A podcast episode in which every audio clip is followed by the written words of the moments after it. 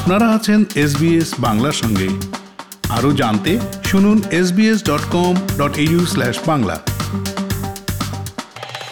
অস্ট্রেলিয়ায় ভাষা ও সাংস্কৃতিক দিক দিয়ে বৈচিত্র্যপূর্ণ জনগোষ্ঠীগুলোর নারীদের ক্ষমতায়নে কাজ করছেন ক্যানবেরার ডক্টর লুবনা আলম। আলো এনলাইটেন্ড উইমেন ইনকর্পোরেটেড নামের একটি সংগঠন তৈরি করেছেন তিনি। কথা বলছি ডক্টর লুবনা আলমের সঙ্গে।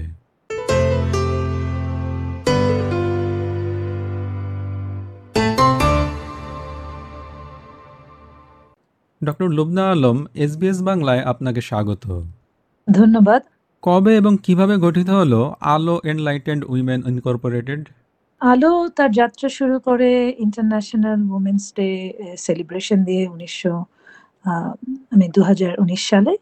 তখন আমরা যে সাড়া পেয়েছিলাম এবং আমরা তখন আমরা আরেকটা জিনিস দেখলাম যে আমরা যারা সাংস্কৃতিকভাবে যারা ভাষা এই ভাষায় মানে যারা ইংরেজি ভাষায় কথা বলি না, যাদের সংস্কৃতি ডিফারেন্ট ফ্রম অস্ট্রেলিয়া, তারা বেশ কিছু জায়গায় আমরা পিছিয়ে আছি। তো সেই উদ্দেশ্য নিয়ে আমাদেরকে হেল্প করার জন্য আমরা কিছু প্যাশনেট মহিলারা আমরা একসাথে হলাম। সো আমি ইনভাইট করলাম টিউলিপ চৌধুরী, বুসরা খানম, নাসরিন হক, এলিস নাহার এবং নাফিসা আসিফ সিডনি থেকে। এবং তারপরে আমাদের সাথে আরো জয়েন করলো আয়শা শেখ, সুলিন চুং এবং এখন নতুন আছে মেহনিয়া আজিজ। আমাদের কিছু অ্যাডভাইজারি রোলেও আছেন লুনা পিউরিফিকেশন। সো এদের সবাইকে নিয়ে আলোর যাত্রা শুরু হলো 2020 সালে, আমরা ইনকর্পোরেটেড হলাম। তো এই সংগঠনের উদ্দেশ্যগুলো কি কি? আমরা যেটা লক্ষ্য করেছি যে আমাদের মহিলাদের, সাধারণত যে কোনো মহিলারই, স্পেশালি আমরা যারা কাল্ট কমিউনিটি বলে থাকি, আমরা যারা ভাষা এবং সাংস্কৃতিক দিকে বৈচিত্র্যপূর্ণ জনগোষ্ঠী, তাদের মধ্যে এক ধরনের একটা অদৃশ্য একটা ব্যারিয়ার আমাদেরকে যেন ঢেকে রাখে। সেই অদৃশ্য ব্যারিয়ারটা কারোর জন্য, ধরেন, হতে পারে সে হয়তো লিডারশিপ রোলে যেতে পারছে না, সে হয়তো গ্লাস সিলিং, আমরা যেটাকে ব্যাম্বু সিলিং বলি আজকাল, সেটাকে ভাঙতে পারছে না। আবার কিছু কিছু মহিলার জন্য এটা সিম্পলি হতে পারে যে সে অস্ট্রেলিয়ান ওয়েতে লাইফস্টাইলকে গড়ে তুলতে পারছে না। কিছু কিছু মহিলার জন্য এটা হতে পারে যে সে কখনো তার ফাইন্যান্সিয়াল দিকটা নিজে দেখেনি, সবসময় সে তার মেল কাউন্টার পার্টের উপর নির্ভর করেছে। সো এই সব দিক থেকে দেখলাম যে ব্যারিয়ারটা আসলে একটা ইনভিজিবল ব্যারিয়ার। তো আমরা এই ব্যারিয়ারটাকে ভাঙার জন্য কাজ করছি, যাতে আমরা সব এই মহিলাদেরকে সাহায্য করতে পারি তার উদ্দেশ্য, তার লক্ষ্যের দিকে এগিয়ে যেতে। এবং সেই জন্য আমরা 3-4টা দিকে ক্ষেত্রে কাজ করব। যেমন মহিলাদের লিডারশিপের উপরে কাজ করব, মহিলাদের, এবং সেই ক্ষেত্রে আমরা কাজ করব উইমেন ইন টেক এরিয়ায় এবং উইমেন ইন এন্টারপ্রেনিয়রশিপ এরিয়ায়। তারপর যেটা বললাম, আমরা ফাইন্যান্সিয়াল এবং ডিজিটাল ইনক্লুশন নিয়ে কাজ করব, যেটা আমরা মানে করছি, এবং আমরা হেলথ লিটারেসির উপরে কাজ করব। সো আলোর আসলে পুরো উদ্দেশ্যটাই হচ্ছে নলেজ টু এম্পাওয়ারমেন্ট। আমরা মনে করি যে নলেজ এবং জ্ঞানই মানুষকে সামনের দিকে এগিয়ে নিয়ে যেতে পারে। পরের প্রশ্নে যাওয়ার আগে একটা বিষয় একটু ছোট করে জানতে চাচ্ছি।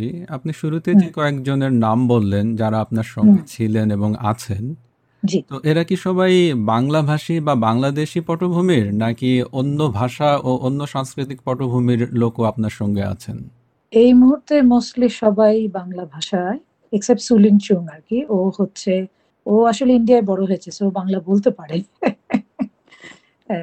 আমাদের ইচ্ছা আছে আসলে এটাকে এক্সপ্যান্ড করার, এবং আমরা এই মুহূর্তে ওই বিষয়টাই কাজ করছি যে আমরা আদার দ্যান বাংলাদেশিদেরকে নেওয়ার চেষ্টা করছি।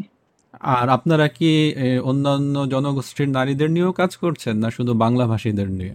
না, আমরা অন্যান্য জনগোষ্ঠীর নারীদের নিয়েও কাজ করছি। কাল্ট বলতে আমরা জাস্ট বুঝি যে যারা অস্ট্রেলিয়া, যাদের জন্ম হয়নি, এবং যারা বাংলা মানে যারা ইংরেজি ছাড়া অন্য ভাষায় কথা বলে, সো সেটা যে কোনো কমিউনিটির মানুষই হতে পারে। আন্তর্জাতিক নারী দিবস ছিল 8ই মার্চ, কিন্তু আপনারা গত 26 মার্চ এটি পালন করলেন, কেন আর কেমন হয়েছিল এবারের অনুষ্ঠানটি?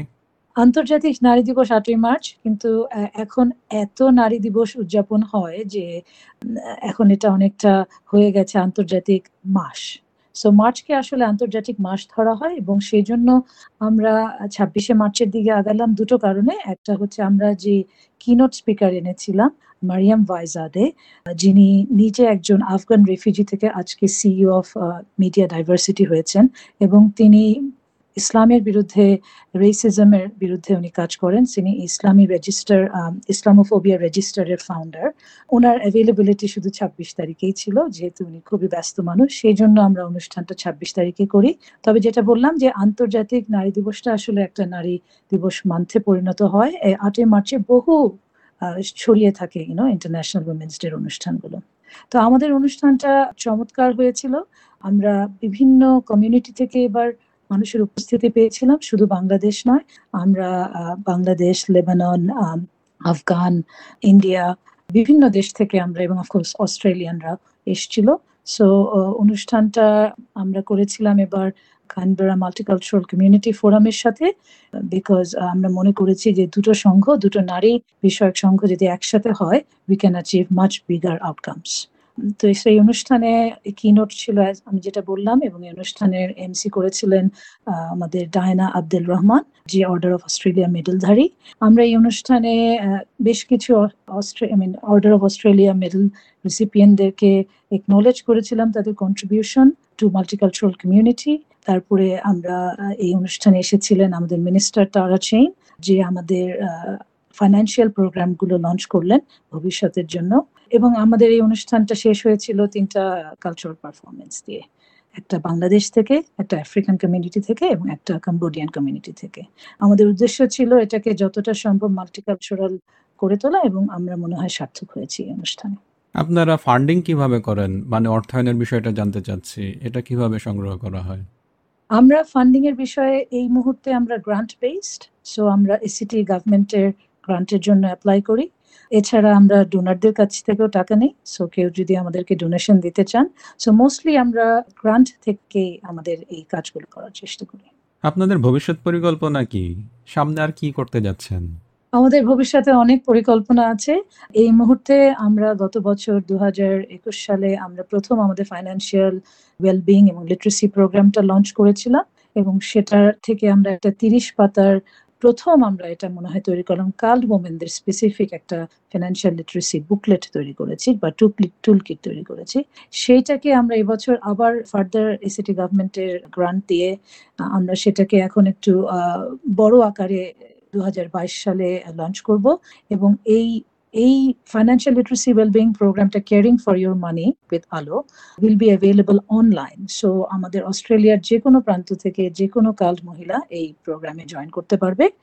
সো এটা আমাদের একটা বড় প্রোগ্রাম এই বছরে 2022 সালে। আমরা আমাদের হেলথ লিটারেসি যে এপিসোডগুলো করি ফেসবুক লাইভের মাধ্যমে, সেটা কন্টিনিউ করব এই বছর। আর 2023 সালের দিকে আমরা আমাদের এন্টারপ্রেনিয়রশিপ এবং উইমেন ইন টেক এর প্রজেক্টগুলোকে বাস্তবায়ন করব। ডক্টর লুবনা আলম, SBS বাংলাকে সময় দেওয়ার জন্য আপনাকে অসংখ্য ধন্যবাদ। আপনাকেও ধন্যবাদ। ফেসবুকে ফলো করুন SBS বাংলা, আমাদেরকে লাইক দিন, শেয়ার করুন, আপনার মতামত দিন।